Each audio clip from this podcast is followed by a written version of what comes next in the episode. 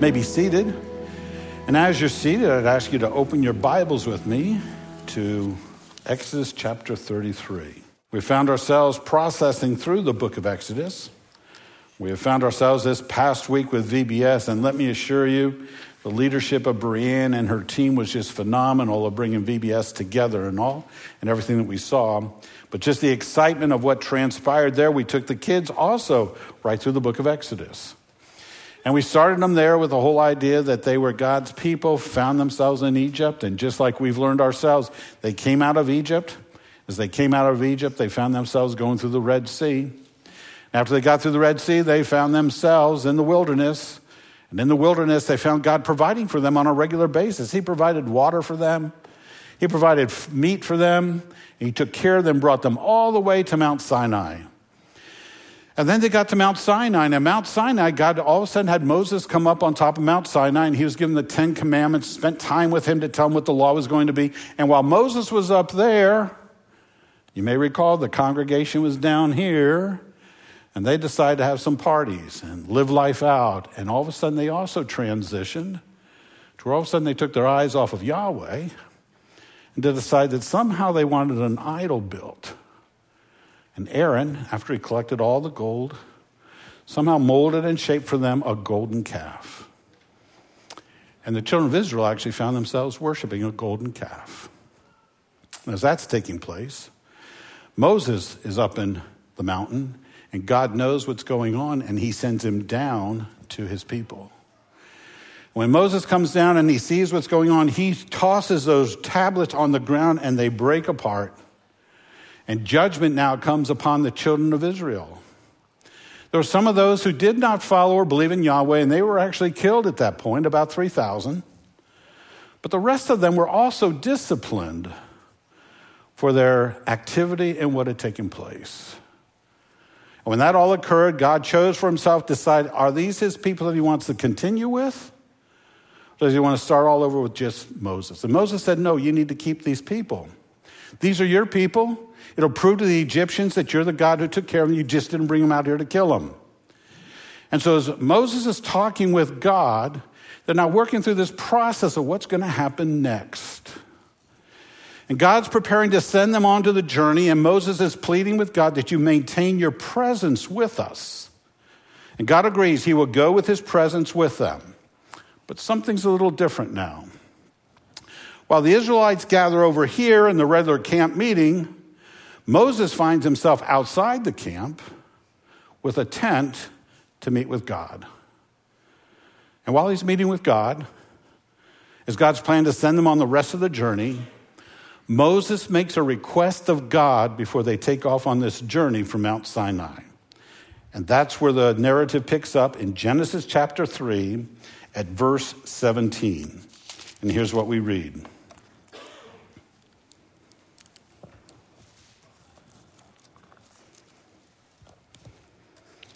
We may read.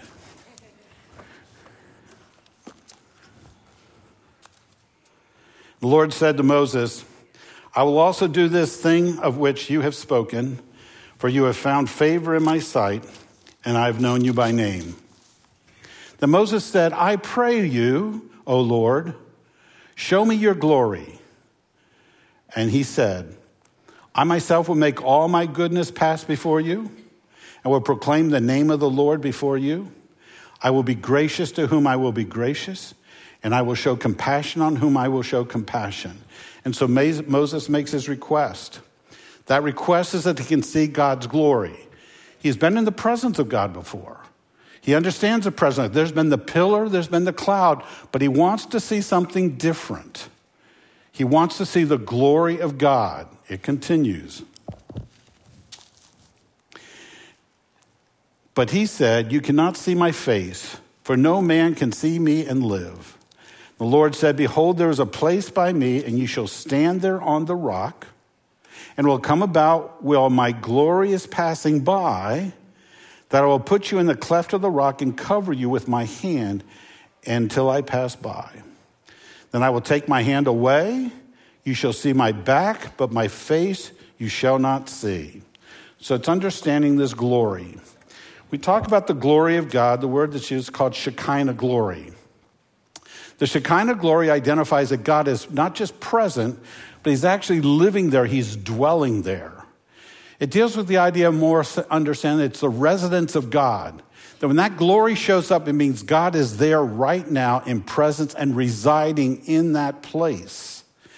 And Moses wants to see God face to face. He wants to know God is right here. You know how it is? You have a sense of somebody's presence, but they're not really present. So, for example, when you think of the presence of a teacher, you go to a classroom and the teacher's in the classroom.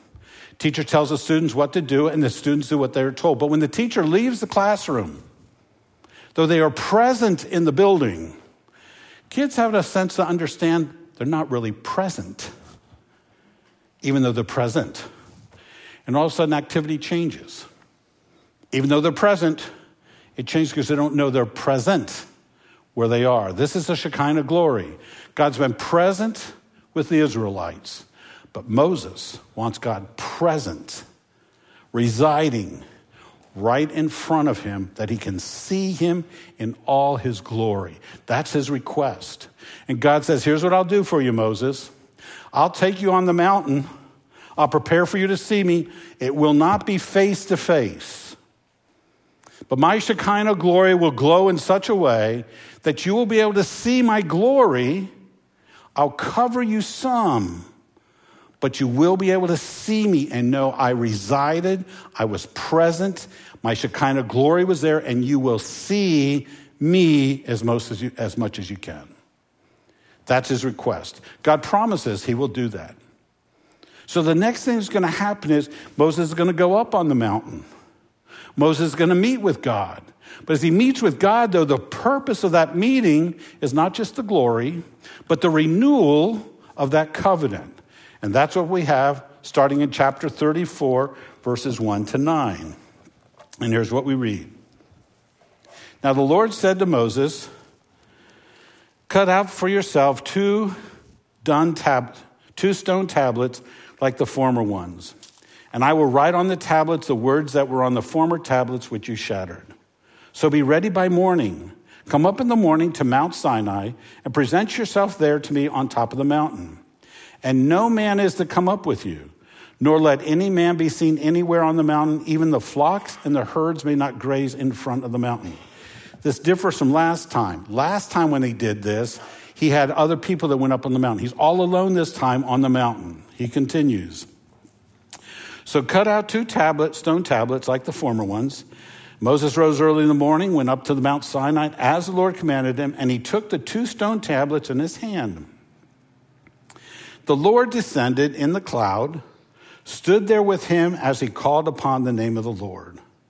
Then the Lord, that's Yahweh, passed in front of him and proclaimed, The Lord, the Lord God, compassionate, gracious, slow to anger, and abounding in loving kindness and truth, who keeps loving kindness for thousands, who forgives iniquity, transgression, and sin, that he will by no means leave the guilty unpunished visiting the, visiting the iniquity of fathers on the children, on grandchildren, the third and fourth generations. And Moses made haste to bow low toward the earth and worship. Aren't those great words of the character of God?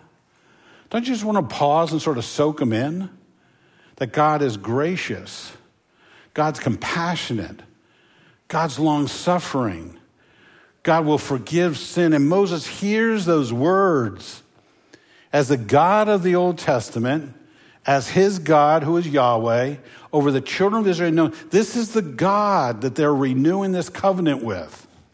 They continue. And he said, If now I have found favor in your sight, O Lord, I pray, let the Lord go along in our midst, even though the people are so obstinate and do you part, and pardon our iniquity and our sin and take us for your own possession. So his request, okay, Lord, if this is who you are, go with us in the future. Be present with us through the wilderness. Take us to the promised land just as you promised. Now, the renewing the covenant, what's going to happen in the next verses is God's going to go through with Moses, that recalling the Sabbath rest they're supposed to do, Firstborns are supposed to sacrifice. Variety of things they're supposed to do. Not everything he's already said before, but a quick summary of some of the law. After he goes through that summary of the law, there's a renewal that takes place in very few verses, down in verses uh, 30, or uh, 27 and 28. Here's the conclusion to that re- renewal.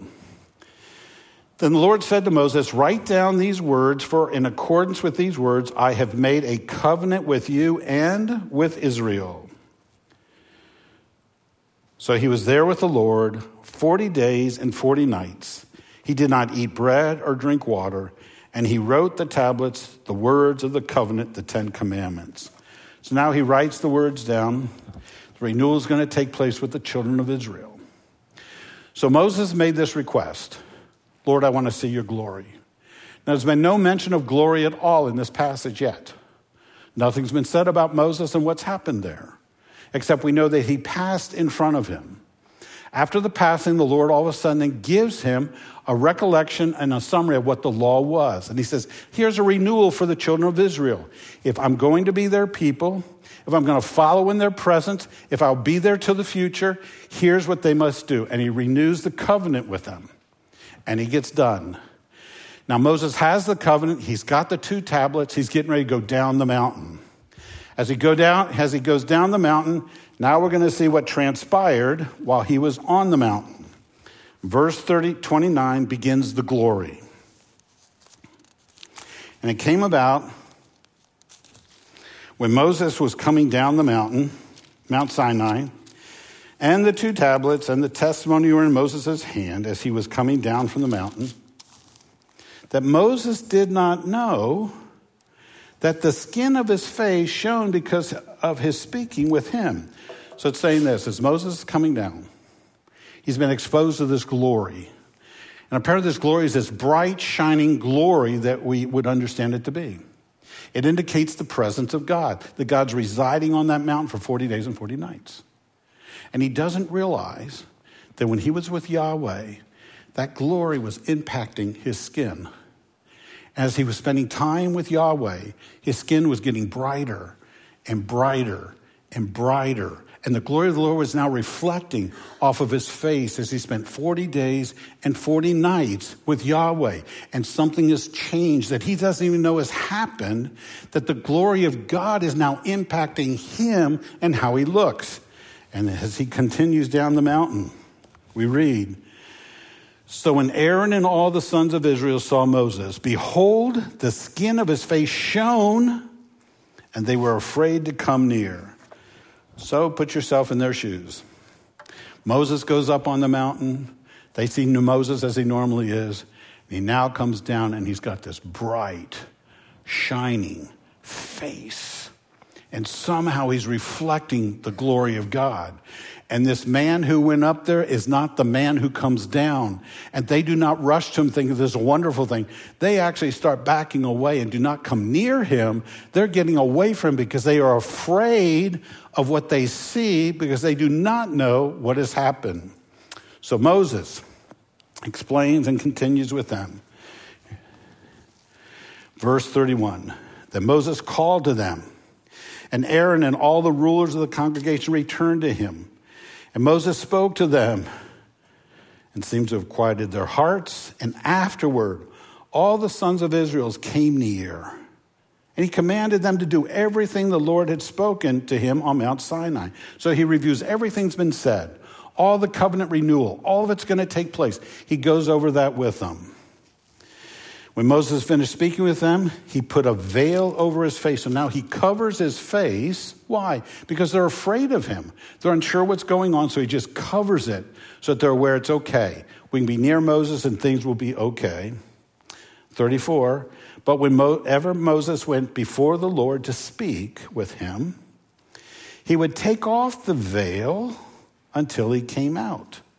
And whenever he came out and spoke to the sons of Israel, what he had been commanded, the sons of Israel would see the face of Moses, that the skin, the skin of Moses' face shone. So Moses would replace the veil over his face until he went to speak with him. So we have this ongoing activity. Moses, the children of Israel in the camp, Moses has his tent of meeting. Somehow in this time period, they're going to travel and do things. Moses still meets in the tent of meeting. When he meets there, the Lord meets him again, so he takes off the veil, gets exposed to the glory of God, and it once again reflects on who he is. And as it does that, it all of a sudden, in a sense, recharges him with the glory of God. And then he covers his face when he's with the people because of the sense it creates fear in them and uncertainty. And it's not said but we find out later what's happening is when he leaves the glory of God, it starts fading away. And when he comes face to face with God again, it starts shining again as it reflects the glory of God. Now, this glory of God is talked about here, but we need to see how it unfolds in the rest of the Bible. Moses had a face to face encounter with God. It indicated God was residing on the Mount Sinai with Moses for 40 days and 40 nights. But the next time we come across the glory of God is in Exodus chapter 40. Now, Moses has already been instructed what to do. They're going to build a tabernacle for God. The tabernacle is designed with altars in different places for sacrifices to take place, but there's also one important part of it. In the tabernacle will be a, a place, a tent meeting, where there's a holy place and a holy of holies. Now, in the holy place, there's sacrifices made, but there's another special place inside called the Holy of Holies. In the Holy of Holies will be the Ark of the Covenant.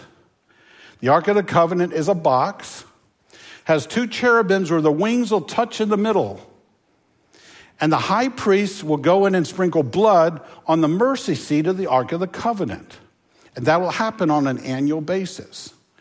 But the other thing that's unusual that will happen is the glory of the Lord is going to come in and reside right there on top of the Ark of the Covenant. So when we get to Exodus chapter 40, Moses is given all the instruction on how to build the tabernacle.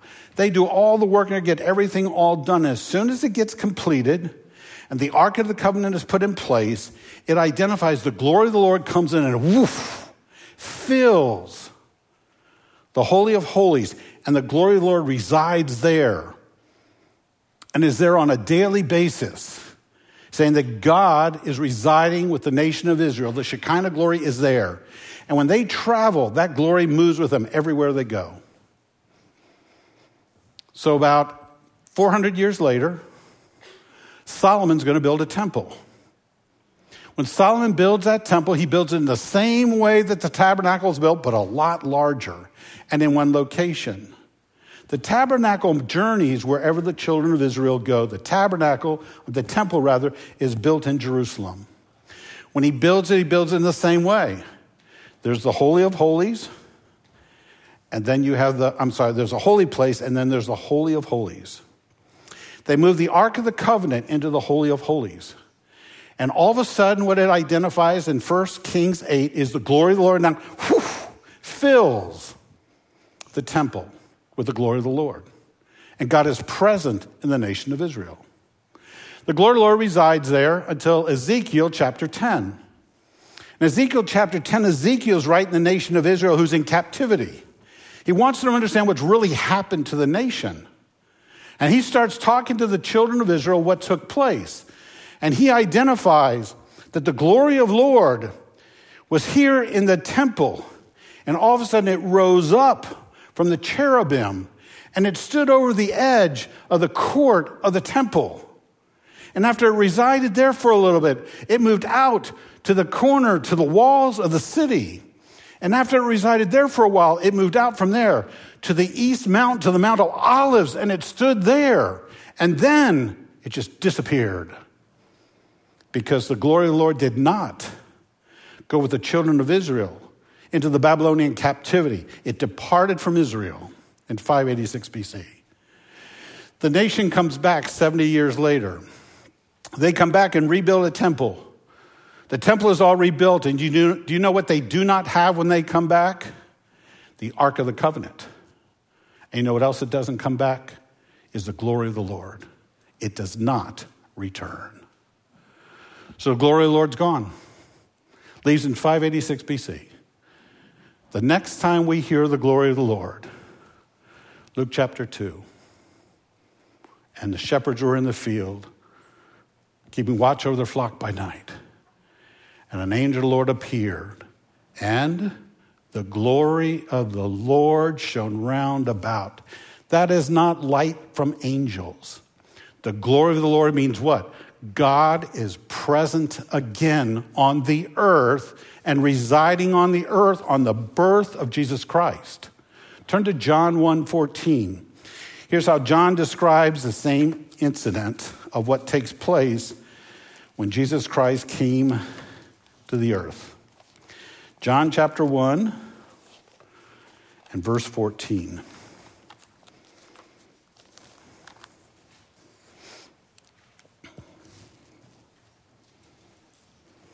And the Word, that's a reference to Jesus Christ, became flesh and dwelt, lived among us. And we beheld his glory glory as the only begotten from the Father, full of grace and truth. Now we've got the glory residing on the earth in Jesus Christ, and it's understanding this glory that Moses saw, that he had face to face contact with, that traveled with the nation of Israel, that departed at the captivity in 586 BC.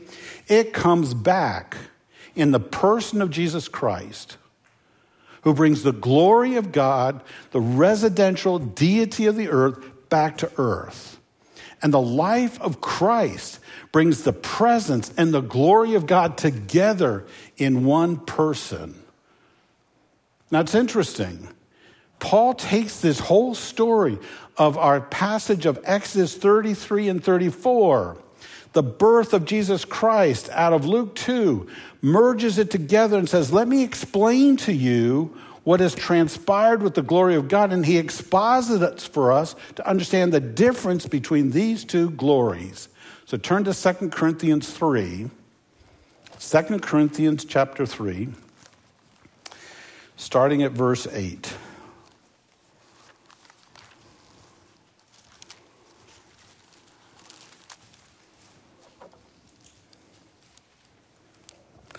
Now, Paul's going to make a comparison of the two. He's going to talk about the Old Testament and the glory that Moses saw versus the New Testament, the glory that we see. Moses' fading glory, Christ's transforming glory. Here's how it begins, starting at verse 7. But if the ministry of death in letters engraved on stones came with glory, so that the sons of Israel could not look intently at the face of Moses because of the glory of his face, fading as it was, how shall the ministry of the Spirit fail to even more with more glory? For if the ministry of condemnation has glory, that's Moses, much more does the ministry of righteousness abound to glory, that's Christ. For indeed, what had glory in this case has no glory on account of the glory that surpasses it. For that which fades away with glory, Moses, much more shall that which remains in glory, that's Christ. Having therefore such hope, a hope, we use great boldness in our speech and are not as Moses, who used to put a veil over his face that the sons of Israel might look intently at the end of what was fading away but their minds were hardened, for until this very day, at the reading of the Old Covenant, the same veil remains unlifted because it is removed in Christ. So he identifies that veiling of Moses was also the veiling of the hearts of the children of Israel. Hard hearts that couldn't see the glory of God because of hard hearts, which is going to be revealed through Jesus Christ. He continues. But to this day, verse 15, whenever Moses is read, a veil lies over their hearts. But whenever a man comes to turns to the Lord, the veil is taken away. So we're born with this veil on our hearts. It's like there's a veil on the hearts of people. And when you read through the Old Testament, the veil is there. But when somebody comes to Jesus Christ, the veil is lifted up. And we see the glory, we see God, we see Christ, who they really are, and we see ourselves in Christ. He continues for us to understand this glory and the power of it. Verse 17 Now, the Lord is the Spirit, and where the Spirit of the Lord is, there is liberty. But we all, with unveiled face, beholding as in a mirror the glory of the Lord, are being transformed into the same image from glory to glory, just as from the Lord the Spirit. So in Moses' day, he veiled it and nobody was changed in any way. But for us, when the veil is lifted and we come to Christ, we are being transformed into the glory of Christ on a daily basis and becoming like Him through the gospel of Jesus Christ. Now, that word transforms an important word. It's a word that you all know very well, and, and actually, you know Greek. You don't know, you know Greek. Now, it's translated as transformed. You're like, well, I was. You ready for the word? Now, you know it very well. It's metamorphosis. You're like, oh, I get it. I recently had a friend who was posting on Facebook. Um, she posted on Facebook this caterpillar crawling around this cage. And we all love caterpillars, don't we? They're just these ugly little things with all these legs and all. Okay? It's just crawling around, crawling around, crawling around, crawling around. And then all of a sudden it stopped one day, and you could watch it doing all this stuff and all, and it's going into this chrysalis and this cocoon or something. And there it sits for a couple days. And it sits there. And then all of a sudden, you're watching, and one day it's, it's starting to sort of break through. And it's like, what is going on here? And it actually breaks through. And all of a sudden, you know what happens? it's no longer a caterpillar. It's this butterfly that comes out, this beautiful butterfly that comes out and is released. And it's like, what is going on here? And we all know it as metamorphosis. That's the word. It is saying, listen, the gospel is such a, an event in our lives that when you come to Christ, there's this transformation of making you from a caterpillar to a butterfly. It's going to metamorphosize you to become not like you were, but like Jesus Christ and who he is. This transformation we read about in the New Testament. So, for example, when you come to the Gospels in Matthew and Mark, they record the event when Jesus goes up on Mount Olives and while he's there, he is transfigured. He is transformed. And when you read that passage, all of a sudden his glory is revealed. You may recall who's standing on the mountain with him Moses and Elijah. And there's this bright light and all going, and the disciples want to build uh, tabernacles and altars there to worship. It's like, just like, no, this is what's going on. Some of them got to see the glory, the real glory of Christ at that point.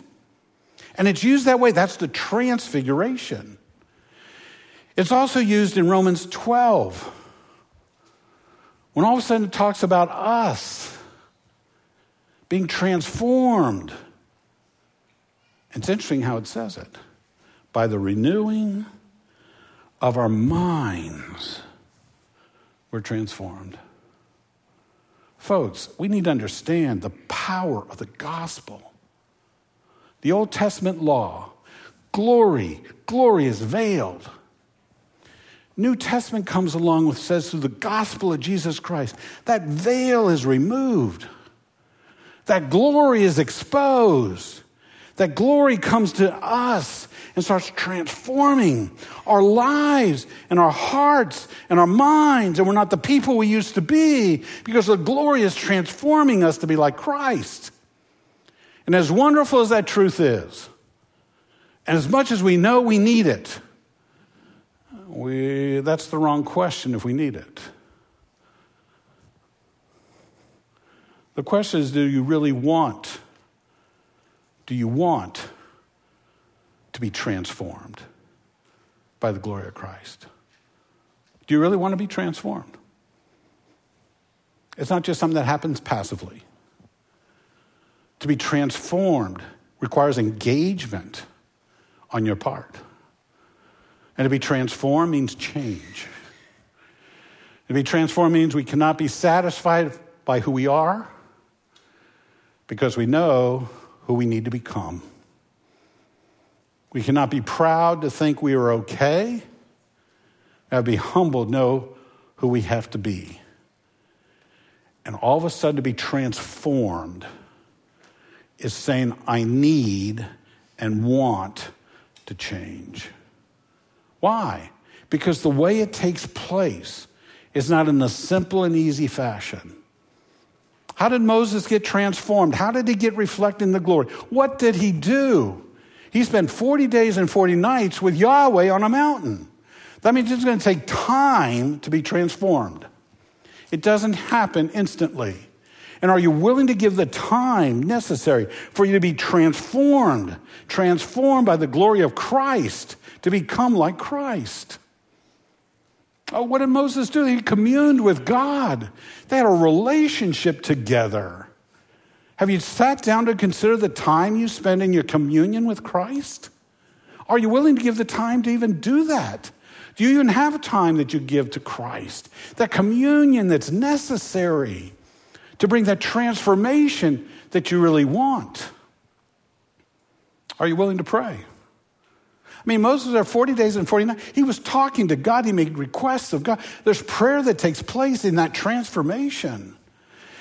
And not just whatever comes into your mind. It seems like prayer, prayer needs time and attention, thoughtfulness of what to pray about. What is the content of the prayer that I put down before the Lord? Is it just things I want? Or is there a real transformation in the lives of other people that I'm requesting? What are the prayers I have for other people? How do I pray for missionaries who are in needs? What about the persecuted church? What about my brothers and sisters here who are going through trials and difficulty? Do I really have content to my prayers? Or are they just simple prayers like rub a dub dub, thanks for the grub, yay, God?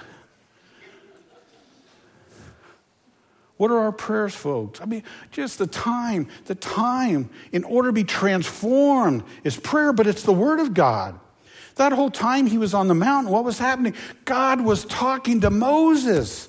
The Word was coming to him. He was writing things down 40 days and 40 nights in the Word of God.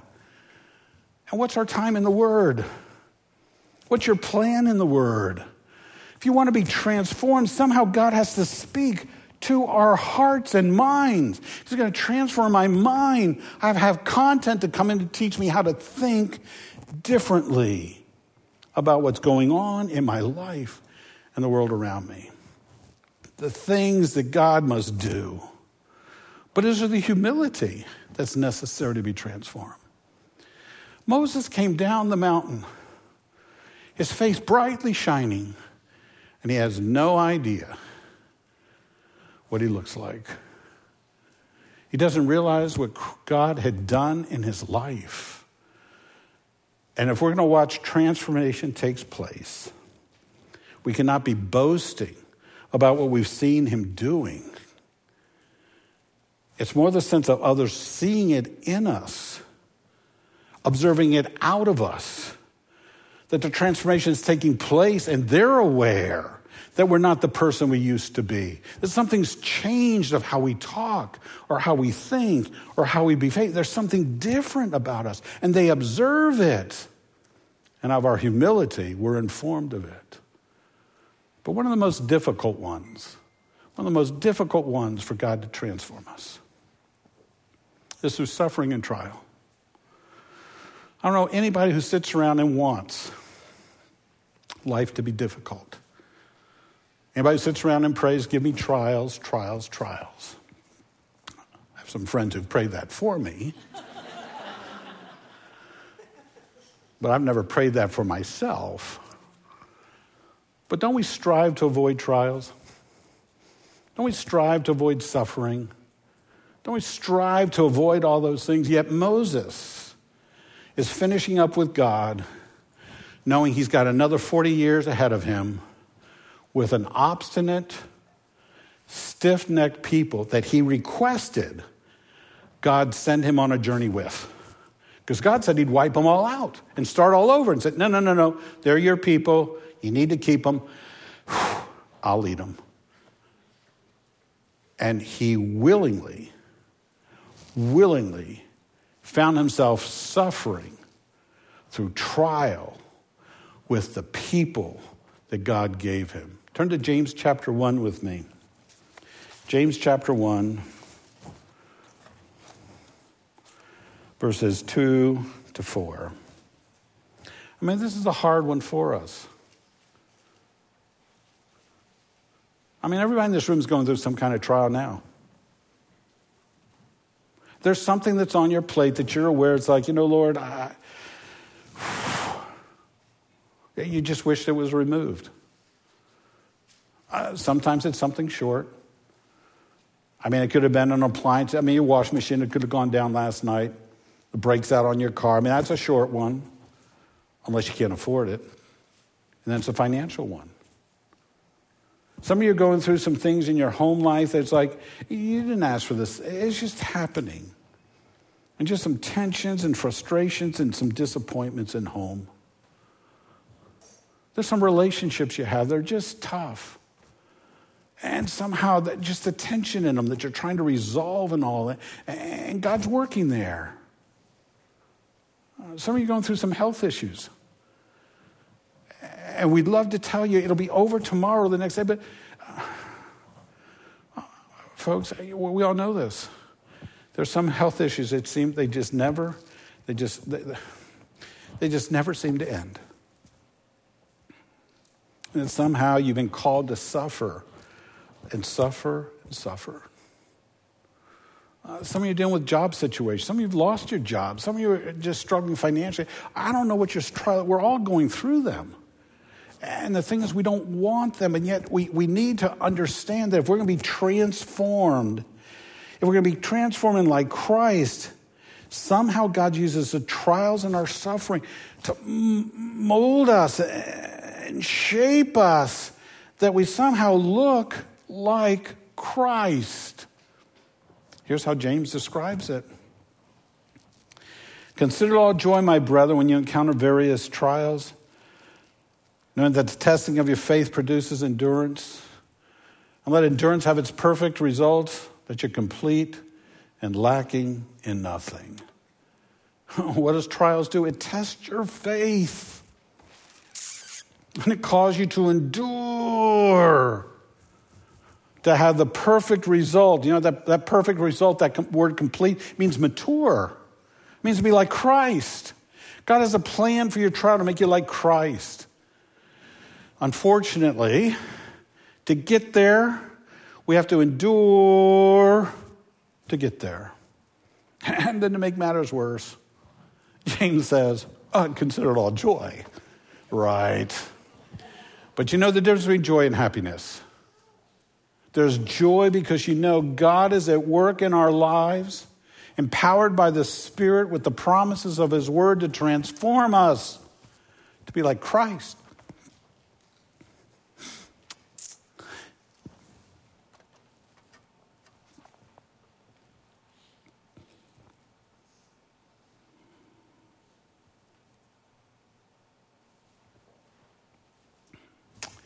And that's what he's doing in each of our lives.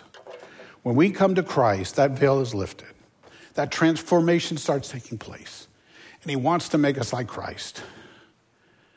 Our question is do we want? Do we want to be transformed? And if so, how is that going to take place? Because Moses had the fading glory of God we have the transforming glory of Christ. And we get to be transformed, not by fading glory, by eternal, living glory of Jesus Christ. And in that transformation, we become like Christ. You know, we're here this morning too, and you may be listening, and the whole idea is a greater need. Maybe you may be, like the Israelites and that veil is still covering your eyes, and you need it lifted to trust in Christ as your Savior. The recognition, like, you know, you're broken, life is not right and good. You understand that you're, you just don't have things in order of how you talk, how you think, what you do. You know there's a need to change. But to make that change, you've got to come to Christ. And to come to Christ is the recognition that you're a sinner but that Christ died on the cross for your sins. And with that death on the cross, it paid the penalty for all your sins. And when he was buried, he was raised on the third day, demonstrating he was God. And God in heaven accepted that sacrifice. And he said, Whoever believes on the Lord Jesus Christ shall be saved. And if you believe on the Lord Jesus Christ, you shall be saved. And that lifts the veil, that work begins, and all of a sudden you'll be conformed to the image of Christ. And I'm inviting you to do that today. And for the rest of us, well, we have a lot of choices to make of how to be conformed to the wonderful image of Christ in so many ways. But our willingness to give the time to be transformed. Because Moses had the fading glory of God, we have the transforming glory of Christ. Now, as a church, we practice communion on a weekly basis. And as we do that, we always prepare ourselves for that worship, that celebration of what Christ did for us on the cross. We do that by taking a moment of silence.